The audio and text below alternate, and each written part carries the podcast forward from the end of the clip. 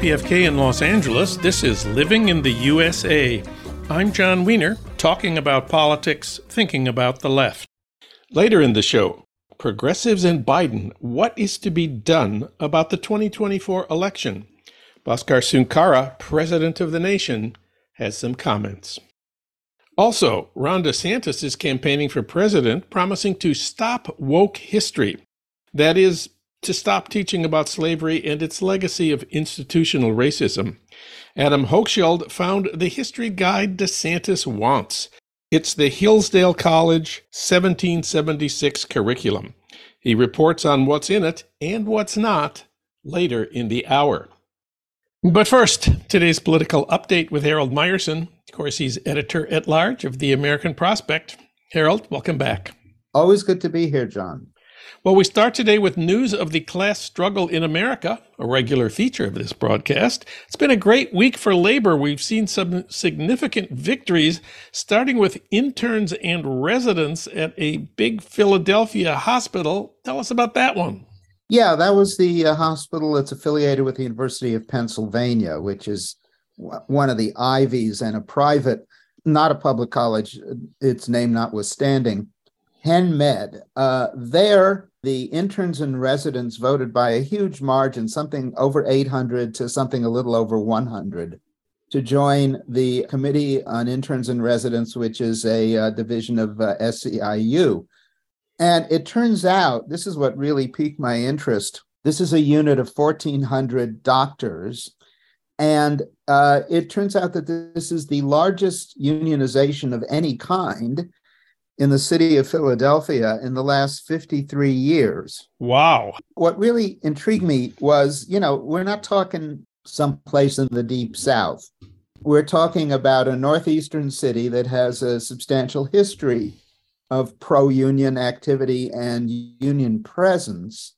And yet, given all of the obstacles that have formed over the last half century to organizing private sector workers, this is the largest unionization in the past half century. Now, what it also suggests to me is something that I've been writing about in the prospect for some time, which is that the only workers who really can unionize, given all of the holes in the National Labor Relations Act, uh, which was designed to protect workers when they seek to unionize, uh, the only workers who really are successful at unionizing are workers that are not easily replaceable, which doctors obviously are not. But let me say one thing about that.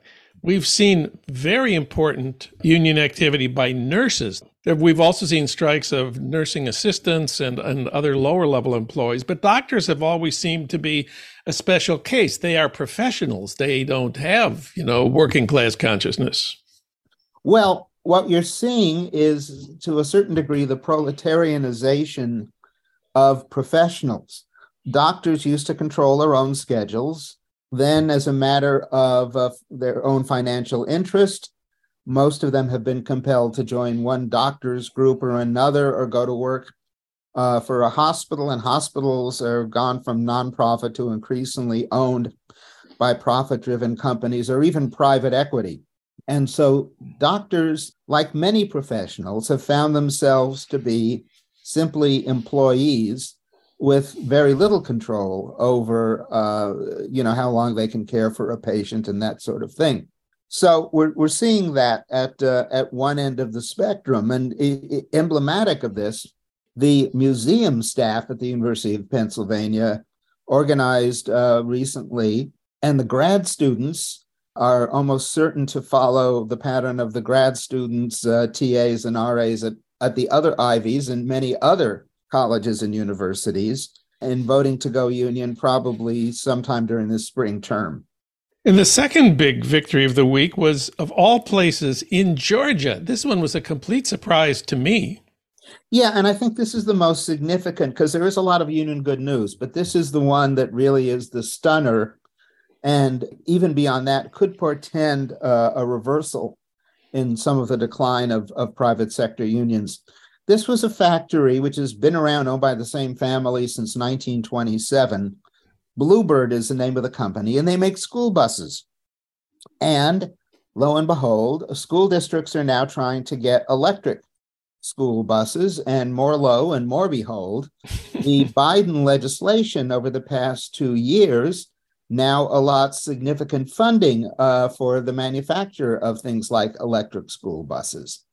And recently, the Environmental Protection Agency, following the dictates of the Inflation Reduction Act, which is really a green energy act, said that if you receive some of these funds, uh, you you can't really uh, wage an anti-union campaign. We're putting that as a condition on your uh, receipt of these funds. And Bluebird, it turns out, had received 40 million bucks uh, precisely uh, to to you know make electric buses, and and there they are now.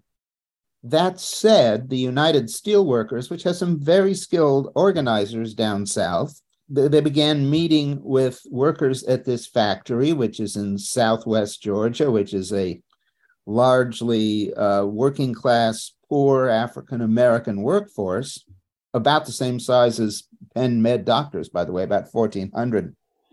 They began meeting with them as far back as 2018, when there was no Biden administration and no landmark Biden administration laws and it was beginning to take off then. Uh, the uh, lead organizer told me they started meeting in, li- in, in, the library, but they had to move because there wasn't room.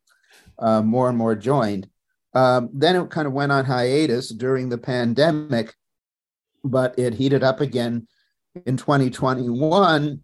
And uh, they it, it is possible they could have won without these uh, administration uh, restrictions on what companies can do, because those have only uh, been be, just begun to be put in place in the last couple of months.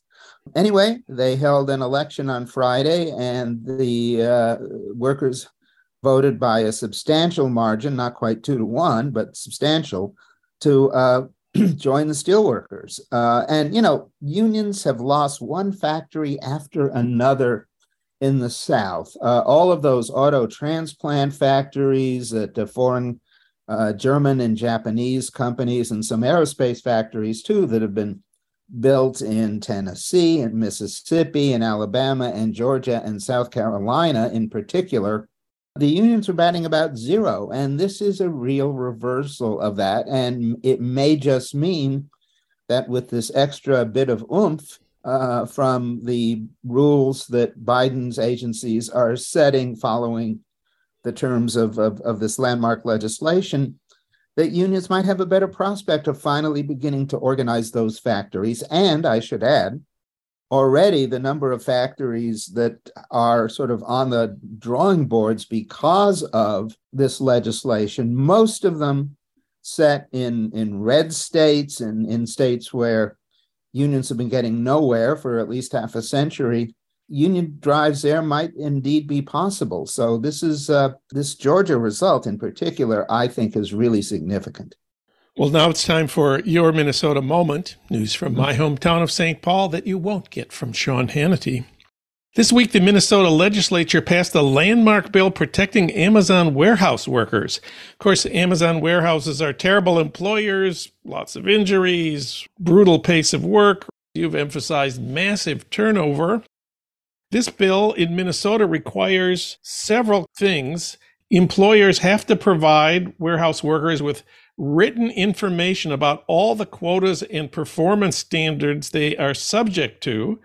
They have to be told how those quotas and standards are determined, and they have to provide this information in the worker's primary language. This is a very big deal at the Amazon warehouse uh, south of Minneapolis. Uh, because there, this is a largely Somali population of immigrant workers and their families.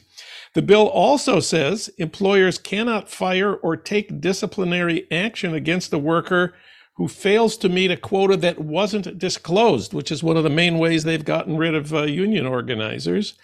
And it mandates that if Amazon or a particular worksite has an injury rate 30% higher than that year's industry average, the state commissioner of labor will open an investigation.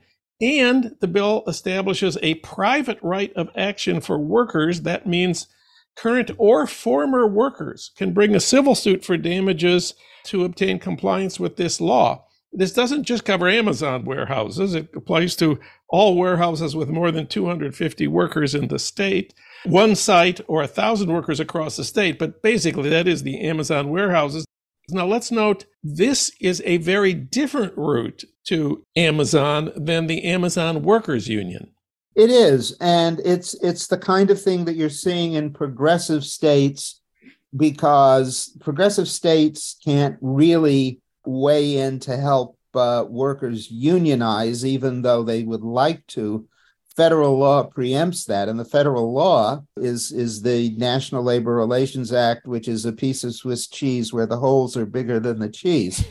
We've seen variations of this, but I haven't seen variations of this specifically on Amazon and on warehouse workers. And obviously, this is a way to take away a little bit of the fear factor when workers are trying to unionize because Amazon like many employers has you know said oh well we're firing you because you can't meet your quotas they can't say we're firing you because you're involved in a union organizing drive because that's against the law but you know this really helps and you know it it raises the bar on other blue states i mean the state with the most warehouses is california and I see no reason why a bill like this shouldn't be passed by the California legislature and signed by Gavin Newsom. Those workers need a lot of help. It's a little bit different in California since the mega companies like Amazon and Walmart, uh, some of them, well, Amazon does own its own warehouses, Walmart does not, but they de facto control them. But it would be a it would be a big help in in states where there are concentration of warehouses, and Lord knows California's got them. And there's one more union victory in the news uh, this week. Dancers at a North Hollywood topless bar will become the only strippers in the country to gain union recognition after the club's management finally threw in the towel after fighting an NLRB election result for months. And they've agreed to recognize their union. Actors Equity will represent the dancers of Star Garden in contract negotiations. What is Actors Equity? Well, that's mainly the union uh, that uh, arose chiefly in New York, uh, representing uh, workers on Broadway, but it's generally the actors union outside of recorded media. So it's not the Screen Actors Guild or uh, AFTRA or anything like that, but it's stage it's stage performers everywhere. And I think initially, uh, Actors Equity did include uh, vaudeville acts back when there was such a thing as vaudeville. Yeah, they've been around for a really long time. Actors they've been Equity. around for a really long time. I don't know that they actually uh, covered uh, burlesque back when burlesque existed, but uh, you know, 70 or 80 years after the demise of those forms of entertainment. They uh, seem to be finally catching up to the uh, current day version of that. Yeah, I learned Actors Equity represents 51,000 actors in live stage theatrical performances. They're part of the AFL CIO. Oh, have been for a long time. And these particular workers uh, have their biggest complaints are about working conditions and on the job safety, not being mauled by patrons and getting management to cut off alcohol for unruly drunks. The stories in the paper uh, this week emphasized that they picketed the club every weekend for months and succeeded in winning the support of the club's patrons who stopped going there. So it's a surprising victory. I wonder if this fits your theory about who can be unionized. Are dancers at strip clubs like teaching assistants at universities? Uh, well, in this particular, they clearly are. And, uh, you know, exploitation comes in many forms but exploitation comes. And the, question is, how do you respond to that? And no matter where you work, unionization probably makes a good deal of sense. And the other thing you've emphasized is which workers are replaceable and which workers are hard to replace. And in this case, apparently, dancers at strip clubs are not so easy to replace. I guess not some are more replaceable than others, but that's true in any line of work. And another one of the striking things about this is this is a small group of workers. It's about 20 workers. It's a single work site with its own private uh, ownership. This is an ex- one of the most difficult organizing challenges anywhere, and most unions wouldn't touch this. Another topic. I'm afraid we have to talk about Joe Manchin again, but why? Well, uh, in the course of these tortuous negotiations that I kind of wish weren't going on about the debt ceiling, one of the things that the House Republicans chonked into their own bill was uh, something that would uh, ease permitting on uh, on pipelines, which is to say, really helping obviously the fossil fuel industry. Uh, for its part, uh, liberal Democrats on the Hill have been developing legislation to uh, ease permitting for uh, electric transmission lines, which is the way you transmit wind and solar power. They don't move through pipelines. That's not the kind of stuff that uh, they are not of that stuff, literally. Right.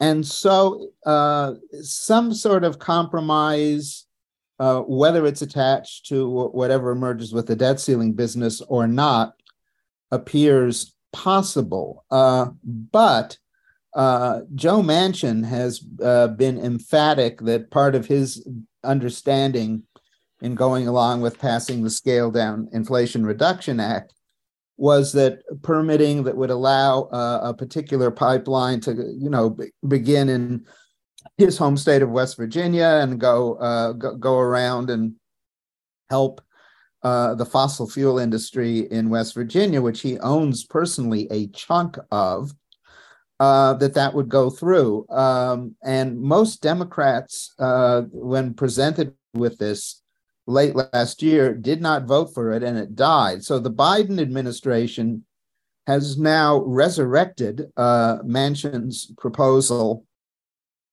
as part of the bargain. And, you know, he's making all kinds of noises about, uh, you know, wanting to repeal the Inflation Reduction Act. And of course, there's a limit to how much the Democrats can oppose him because they need him to uh, be reelected uh, in West Virginia if they're going to maintain their Senate majority, thin as it already is.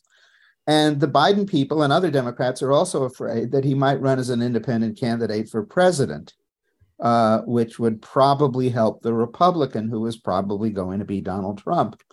Uh, so, uh, unfortunately, the uh, irresistible force of climate change once again has collided with the immovable object of Joe Manchin, and uh, whatever comes out of Capitol Hill on permitting is going to be on Joe Manchin's terms. We would assume it, it would permit both uh, the pipelines and grid construction. And you know, building these high high wire power lines, getting clearances because they go across innumerable jurisdictions. You know, uh, takes forever. There was just one that was uh, just approved recently that will uh, bring uh, wind and solar power from Wyoming to California.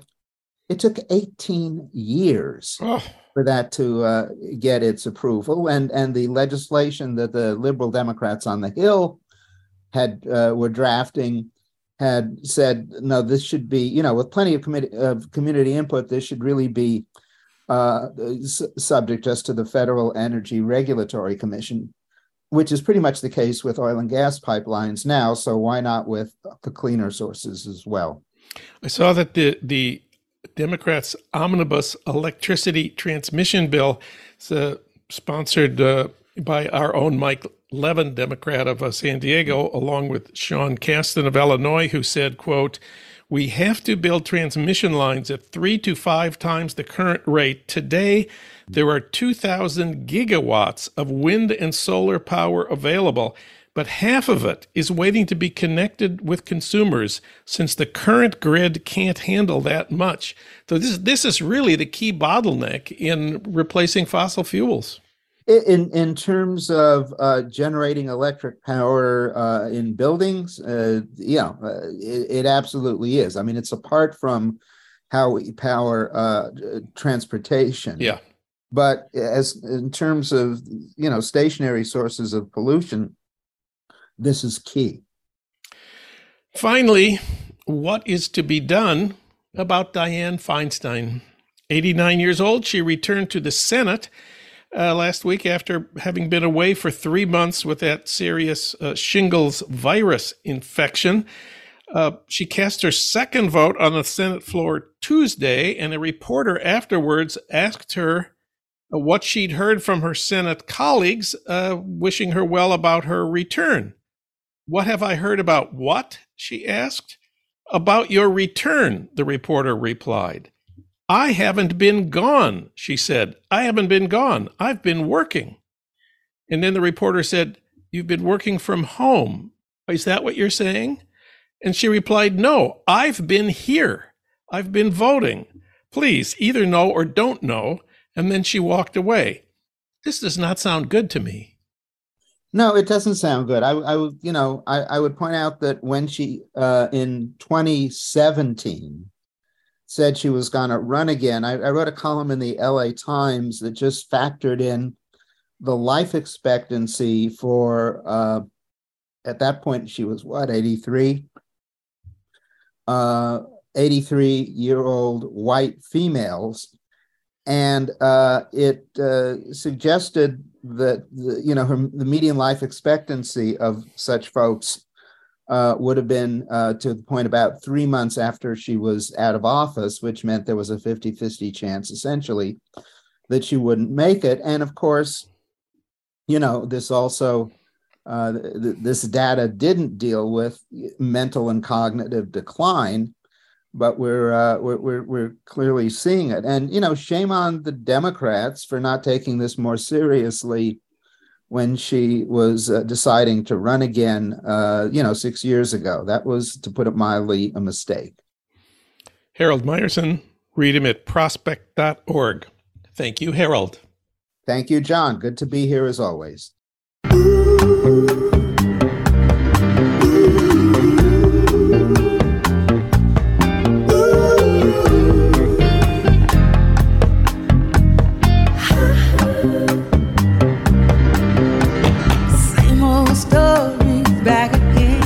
It's the same old story. This is Living in the USA, and I'm Jon Wiener, talking about politics, thinking about the left. Maybe you heard the news Joe Biden is running for re election. Many of our friends are worried about his decision. For comment, we turn to Bhaskar Sunkara. He's president of the nation, founding editor of Jacobin, and author of the book The Socialist Manifesto.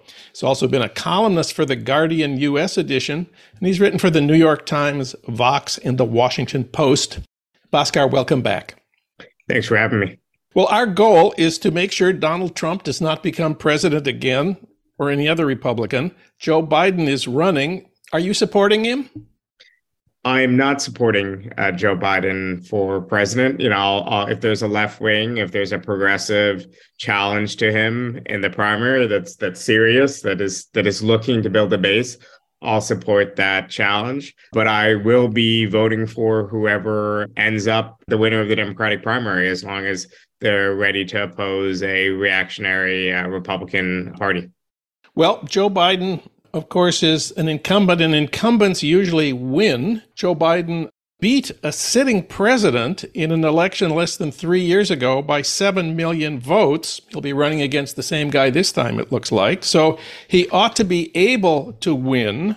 But a lot of our friends are worried about him and, and wonder if there's an alternative. First of all, because he's old. If he wins, he'll be 86 at the end of his second term, by far the oldest president ever. Don't you think he's probably too old to serve another full term?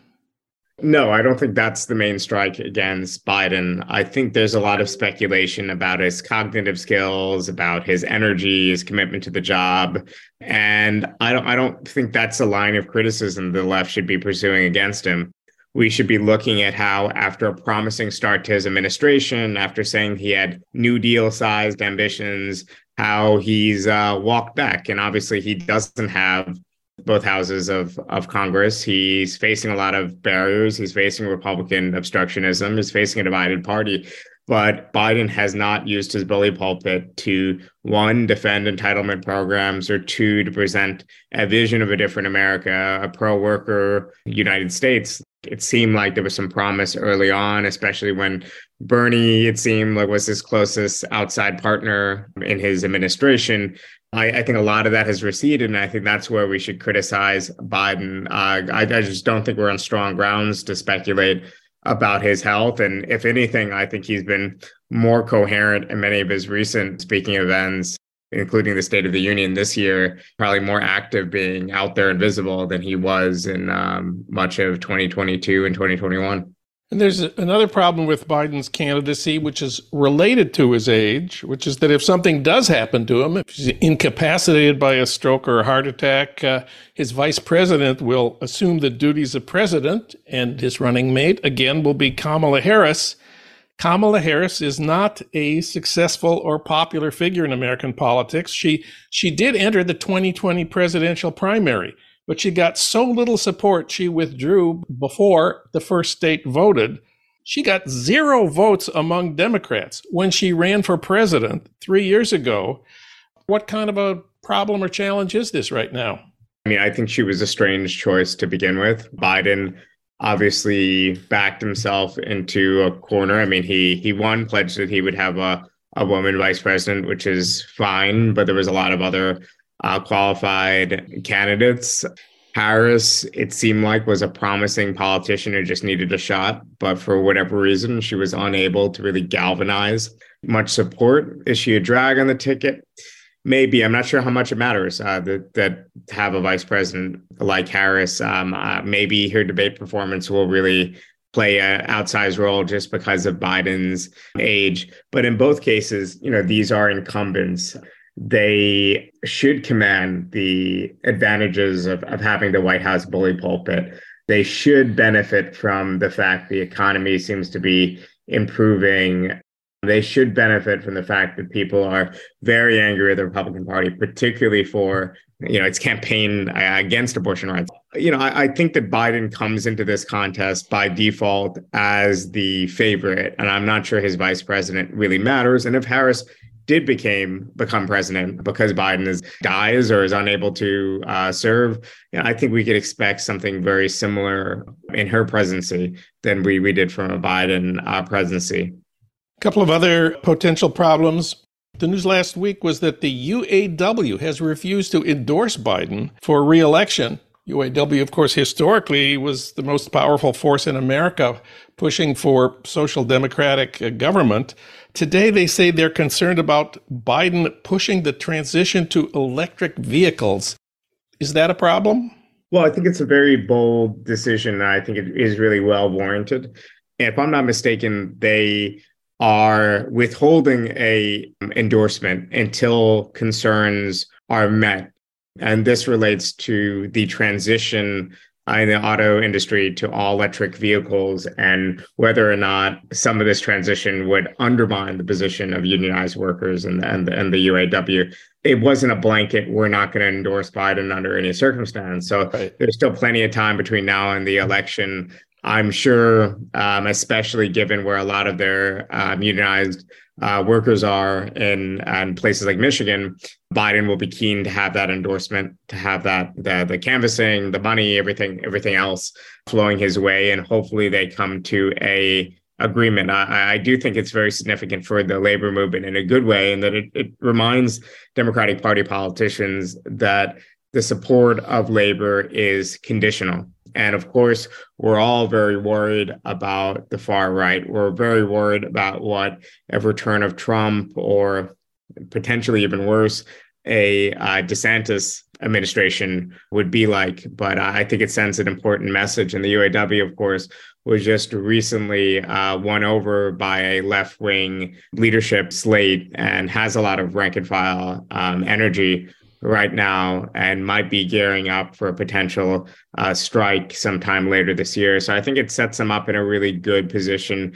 to keep Biden honest. And especially if there's a strike, it's very common for governments. And of course, you saw this with the rail strike to sell out center left governments to sell out their working class constituency in the name of labor peace to try to win over middle class voters and others who might be disrupted by strike actions. And with the potential for both a teamster strike and a uaw strike um, you know we'll be in a battle for public opinion but we don't want biden to weigh in on the uh, on the other side like he did with the uh, potential railroad worker strike Inside the Democratic Party, there's two announced challengers to Biden Robert F. Kennedy Jr. and Marianne Williamson. What do you think uh, this is the significance of their candidacies? Well, I think the um, the Kennedy campaign is kind of a joke candidacy on fringe issues that no one should take uh, seriously, and I hope it doesn't doesn't go well. Uh, Marianne Williams has a very serious program.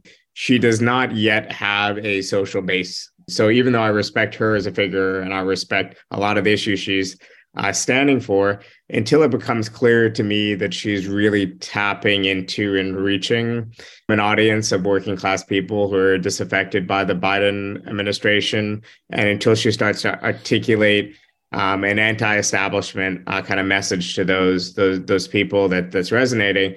It's not something that you know I, I personally think the left should be devoting its time to, but I, I definitely respect her right to run. I hope she gets her issues out. It seems like I know she's um, viral star on TikTok and some other places, and and obviously reaching a young audience with that message but I guess I consider it maybe the the modern day or the 2023 2024 corollary to the Dennis Kucinich runs, uh, which did actually matter and, and actually put on the, the map certain things like single payer healthcare or, or at least brought it to the forefront in those debates. Well, now there's a, a new third party effort, No Labels. Its founding chairman is Joe Lieberman. Uh, he's told interviews that his group believes the American people, quote, are so dissatisfied with the choice of Presidents Trump or Biden that they want a third alternative. Is this a serious uh, threat to Biden? I don't think it's a threat.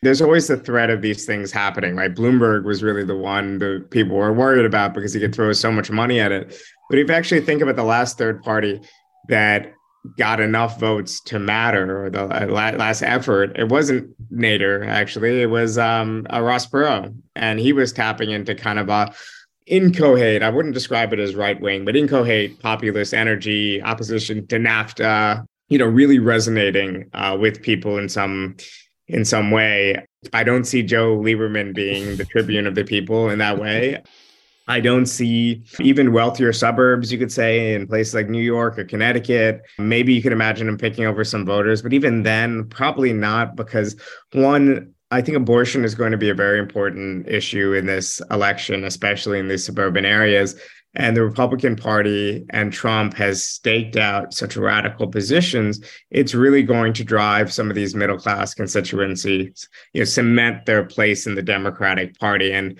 you know, that's in the short term a good thing. In the long term, you know, as you as you know, I've I've always argued that there's some real risk in having a party trying a social democratic route through wealthy suburbs like Scarsdale filled with you know middle class upper middle class constituency that, that doesn't want to pay more in taxes like it, it kind of it, is a big contradiction.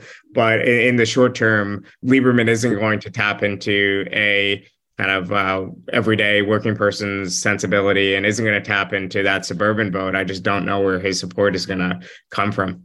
And finally who's next in line especially among the progressives. You know, the last two elections, we've had Bernie being astoundingly successful figure, uh, and Bernie is still pushing. I mean, just recently he had a opinion piece in the Guardian: U.S. workers deserve a 32-hour working week. He's still pushing. He's not going to run anymore. But who else do we have in you know on the bench?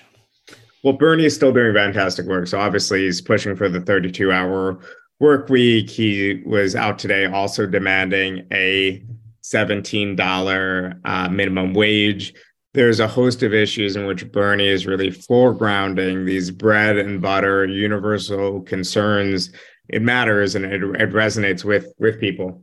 And now I don't think there's a real successor to Bernie at the national level, at least from the left, or maybe even period, because because Harris obviously from the center isn't isn't much of a um, an alternative to Biden either. But um, on the left, obviously, you know, Bernie is slightly older even than Biden. He has spawned a, a lot of um, uh, successors uh, people like AOC, um, other squad members, but none of them have really proven their electoral viability beyond deep blue districts. And, and I fear that none of them have learned the rhetorical lessons of of Bernie Sanders, um, which is kind of that plain spoken class struggle language that obviously is extremely left wing, but could kind of transcend the American version of Democrat Republican partisanship in terms of um, his his his ability to connect to people's needs and to express left wing egalitarian ideas in a way that seems like it's common sense. You saw that with the repetition of his campaigns. Everyone knows a Bernie Sanders speech basically from heart. Millionaires and billionaires are the enemy. We're the only industrialized country that doesn't have healthcare for all. We need to fix that. We need to fight corporate greed. You know, there's a whole host. You could have a, a, a Bernie Sanders, you know, bingo. It, it's very, it's very easy to reconstruct one of his um, speeches. So obviously, we have a lot of work to do on the left building a viable national candidate, uh, getting both our, our, candidates but our organizations ready to contest for power. Obviously, part of that is, is building a base in a left wing trade union movement that does have the power and resources to shift political tides. So you saw that in a microcosm recently in Chicago. Where a left labor based coalition spearheaded by the Chicago Teachers Union with the help of other union locals like SEIU and Unite out there um, that were really able to make a uh, difference in that election that resonated with a base of a multiracial base of, of people on the, the left in Chicago, uh, kind of recreated in a sense the voting bloc of the Harold Washington base, the first black mayor of Chicago over 40 years ago, who ran in a uh, on, on a left wing platform. And I think you're seeing what that labor core can mean and, and what its absence in a city like New York, where the unions didn't take a risk and make a big intervention in the mayoral race, has, has led to kind of a, a centrist at best mayor and, and, and Eric Adams and, and quite a progressive city. And you can imagine what these shifts in the labor movement and the UAW and the Teamsters and a host of other unions could mean if if if that that power was tied to uh, real national uh, aspirations. And I, I, think that's the future. And I think you need both. You need organizations like the Democratic Socialists of America and a host of other more single issue organizations uh, banding together. You need unions being willing to take risk and take um, uh, dangerous, in a sense, political stances. And you need that candidate recruitment to go from beyond candidates who could win at the local or even state level up to people who could win at the at the federal level. And I think Bernie still has a role to play helping to cohere together that that new generation. You know our revolution was supposed to be an effort in that direction and that obviously didn't didn't work out but um but there i still have hope but uh not a lot for 2024 it's it's hard to imagine who would be the the, the challenger um uh, emerging. Bhaskar Sunkara he's president of the nation. He wrote about biden for the guardian. Thank you Bhaskar. Thanks for having me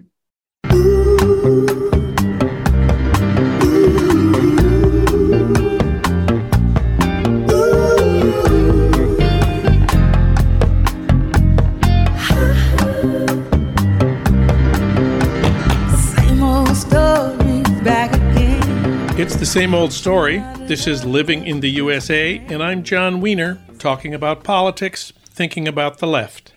How to teach American history has probably never been more controversial than it is right now. Since the Black Lives Matter protests of summer 2020, at least four states have required black history to be part of the curriculum, and seven more have established new courses on Native American history or Asian American history. And meanwhile, Florida Governor Ron DeSantis is campaigning for president, promising to stop woke history, stop teaching about slavery and its legacy of institutional racism. For comment, we turn to Adam Hochschild. He's an award winning author. We've often talked about his books here. They include the classic King Leopold's Ghost about colonialism in Congo and my favorite, Bury the Chains, about how a small group of people started the movement that ended slavery in the British Empire and eventually everywhere. His most recent book is American Midnight The Great War, A Violent Peace, and Democracy's Forgotten Crisis. And he's a contributor to the New York Review, where he wrote recently about competing versions of American history. We reached him today at home in Berkeley. Adam Hochschild, welcome back. Thank you, Jon. Well, remind us about Florida's Stop Woke Act and similar laws in other states. What is their declared objective? Well, all over the country right now, we have the right wing sort of testing out different parts of the cultural battlefield. I think one of the things that kicked this off was in the wake of George Floyd's murder, there were statues that tumbled down everywhere statues of Confederate heroes, of Robert E. Lee, of Jefferson Davis, and so forth.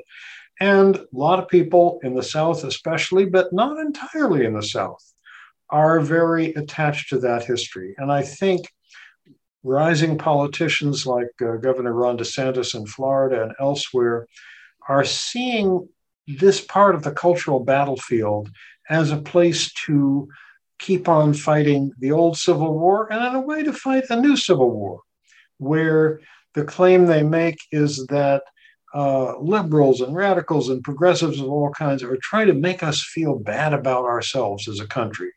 And we should feel better about ourselves and proud about our history. So the latest round of the cultural battlefield is the history wars.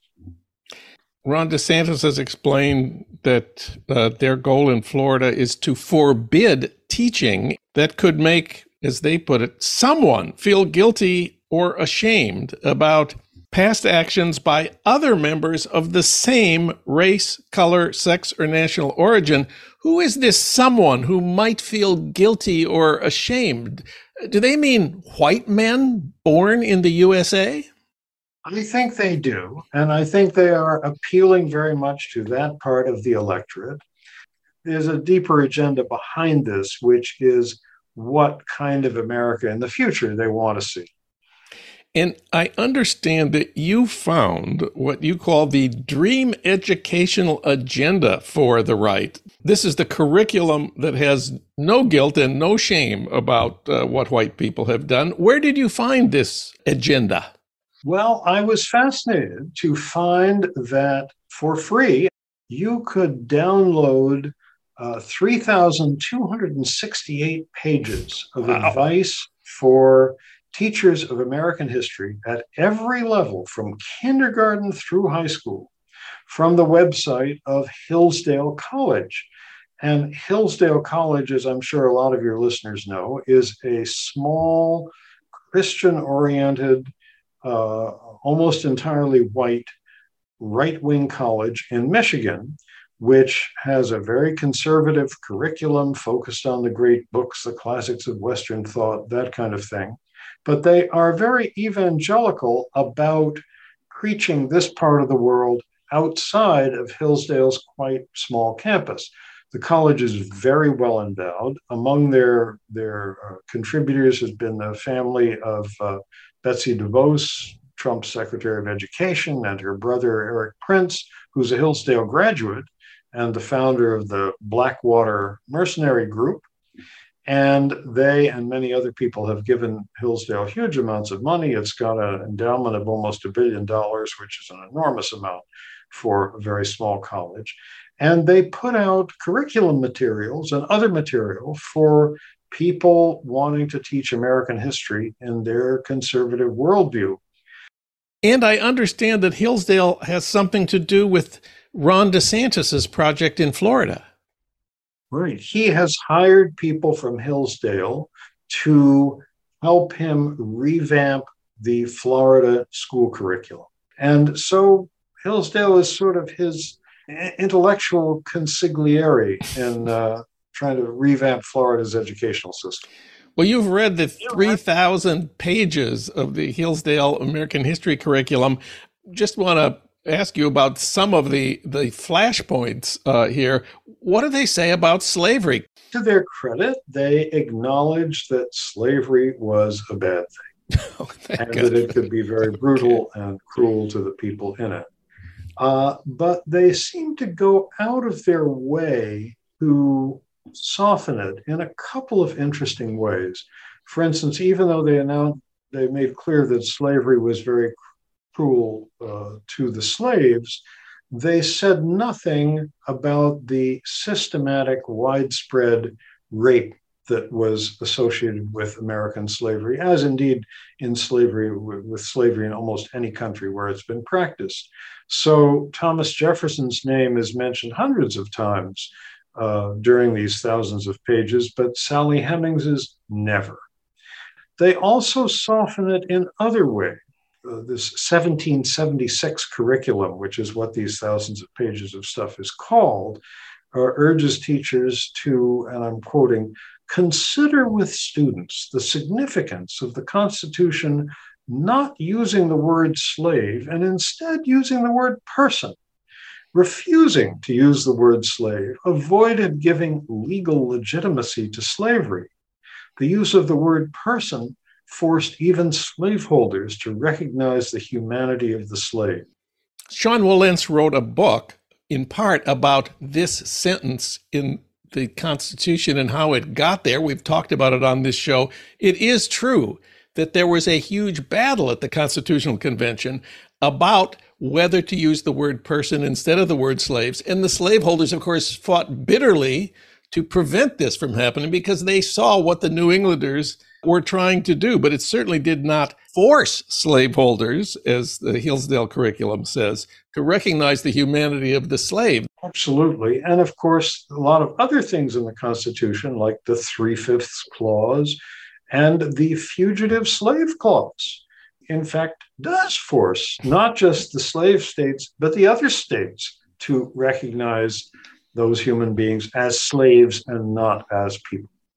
And what does the um, 1776 curriculum say about Native Americans?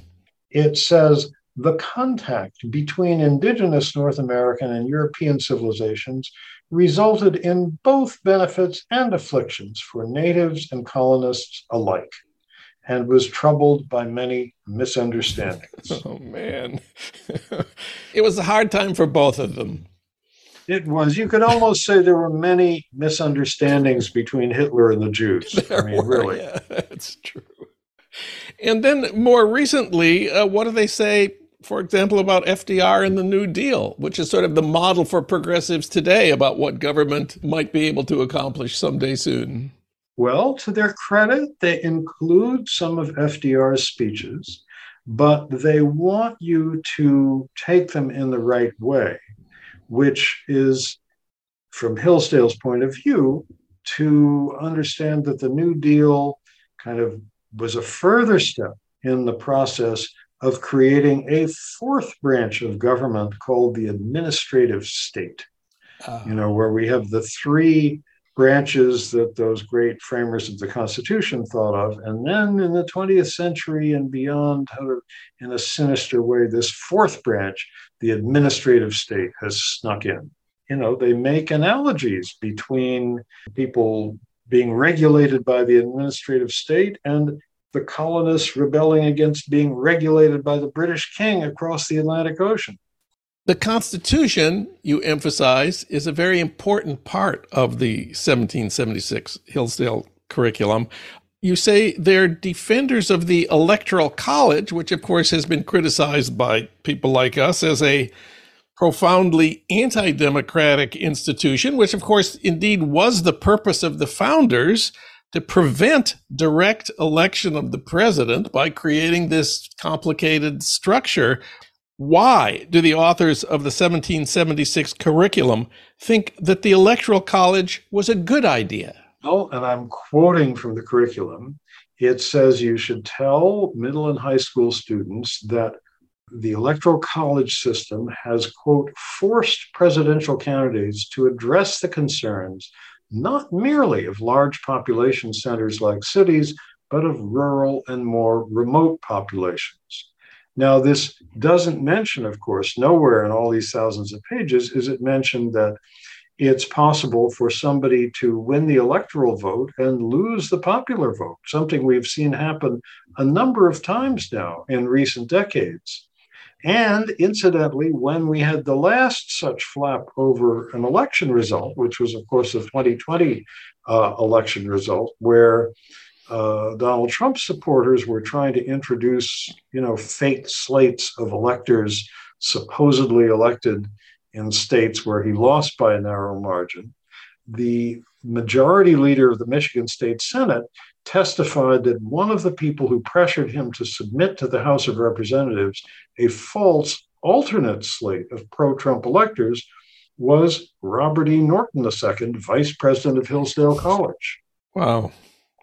And in your critique of the 1776 Hillsdale College curriculum in the New York Review, you say the most important thing about it really is not what's in it, it's what's not in it. Please explain. Well, I think we all know that vast amounts of power in this country are not political. Uh, there was a study done by the Institute for Policy Studies a few years ago that showed that the three richest Americans, Bill Gates, Jeff Bezos, and Warren Buffett, today I think Elon Musk would be in the mix even at the very top of it. The personal wealth held by those three guys was equal to that of the personal wealth held by the bottom half, that is more than 150 million people of the American population economically. Well, when you have a, a country where the distribution of wealth is so unjust, you know, wealth is a kind of power. It's something that gets passed from one generation to the next. It influences what your choices are in life. It, it influences how much of the world is open to you, what the possibilities are. This is a kind of power that simply doesn't get considered when you focus on the three branches of government and the Senate and the House of Representatives and the Supreme Court and so on. And they're vast power centers. We all know, for instance, the extent to which Amazon has become in the last 20 years a part of everybody's life. The power that one company has to change the face of communities by putting mom and pop businesses out of work. These are the kinds of power that just focusing on the genius of the founding fathers simply get ignored. But I think the wielding of economic power and the enormous influence it has over our lives is just a crucial part of the American story today. The right has their ideas about what young people should learn about American history. And of course, so does our side. And reshaping our understanding of our past has been the work most recently of the 1619 Project, launched originally by the New York Times Magazine in response to the Black Lives Matter movement in 2019 under the leadership of Nikole Hannah-Jones. Their basic argument is that slavery and its legacy have been a tremendous force continuing to shape our present as well as our past. This started out as a special issue of the magazine. It became a big best selling book, a podcast, a children's book. Now it's a six part documentary series on Hulu that will be shown in schools, in some schools, for you know the next decade. You have watched the Hulu series. It's very different from a textbook because it features Nikole Hannah-Jones herself as the narrator and protagonist. Um, what did you think of the TV series on Hulu of the 1619 Project? What does it accomplish, and maybe what does it leave out? There's some excellent material in it, and I would recommend that series to people. To me, the most forceful part of that six part series was the fourth episode, has the title Capitalism. And there is an extraordinary juxtaposition in that segment. At one point, Hannah-Jones is talking to a Berkeley historian named Caitlin Rosenthal. They're at an archive in Louisiana looking at the uh, handwritten ledger that is recording the week's plantings at a Mississippi slave plantation called Pleasant Hill. And you go down the column of each column of the ledger, there's a slave's name, just one name. Slaves didn't have last names. And then day by day for the week, Monday through Saturday, the number of pounds of cotton that that man or woman, that enslaved man or woman, picked that day. You know, the daily tally, their labor being translated into measurable units that their owner can keep track of. Then the film cuts to a scene in an Amazon warehouse. And then we are talking to one of the organizers of the successful drive to unionize workers at the Amazon warehouse on Staten Island in New York. And this guy is also talking about picking things, picking items off the shelf, and how Amazon is monitoring the number of items per hour that you pick. And you realize here again, a giant corporation is monetizing the units of labor that can be extracted from an individual human being. And of course, you don't pick enough of these items in an hour, you lose your job. Now, I don't mean to say that Amazon workers are slaves. They're not. You know, they're paid, they go home the end of the day, they're, you know, free to watch TV commercials for products they can't afford. but there is something eerie about the continuity there and the inhumanity with which these people are treated. And I really do think that the efforts by uh, people at these ununionized workplaces who've started to organize in the last couple of years Amazon, Starbucks, Trader Joe's, and many more are really in the forefront of the battles for social justice in this country today. Adam Hochschild. His article, History Bright and Dark, appears in the New York Review. Adam, thanks for talking with us today. Thank you, Jon.